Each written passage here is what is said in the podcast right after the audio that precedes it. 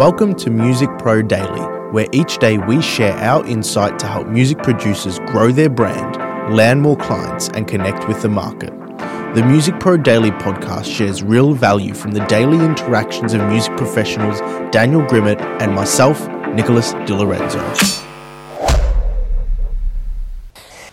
Hey, you beautiful people, welcome back to Music Pro Daily. Nicholas here um, at the Panorama Studio and ready to fucking rumble with you guys. So, thanks for tuning in. Rate, share, subscribe to this podcast.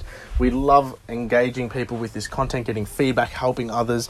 And um, today, in the um, in the goodwill of helping others and in that good nature, I want to help you by getting you help. All right and this is why. In the course of my business over the last six years, at least here at the studio, I've faced many problems between growing my business, marketing it, creating new products, trying to learn more about my clients, trying to create new initiatives for my clients. I've went through iterations of probably 30, 40 different new ideas or big projects which have been business development focused.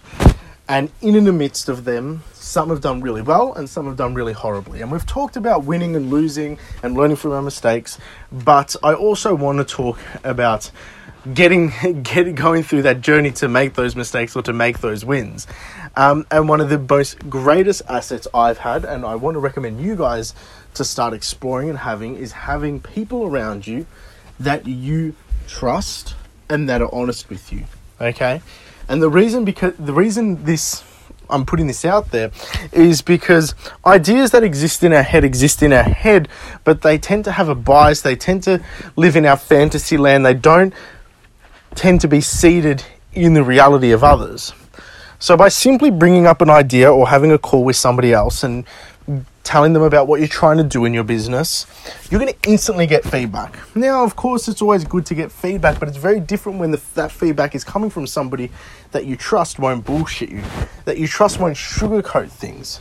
Today, I was developing something for my business and I called somebody I trust. And straight away, they knocked out two or three ideas or two or three components of that of, of that development because I said, Nick, that's unrealistic and it's stupid and I wouldn't engage in it. I know other people wouldn't. And they gave their they gave their case and they explained it and it made a lot of sense. And had I not made that call, I probably would have went through with that stuff to the detriment of this actual project I'm putting together.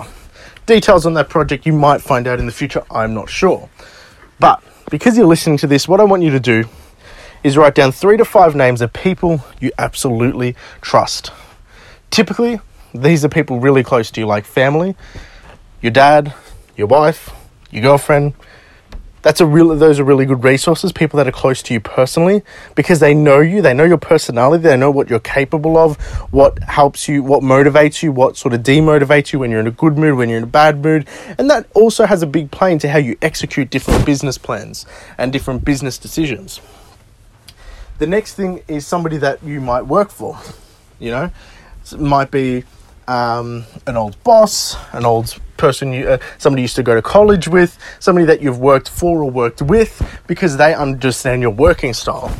And the last one would be a close client, okay?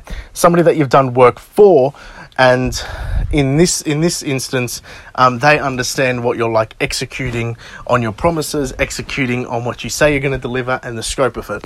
And the reason why you want to have a personal connection, a professional connection, and a client connection is because you're going to get very different perspectives from those three.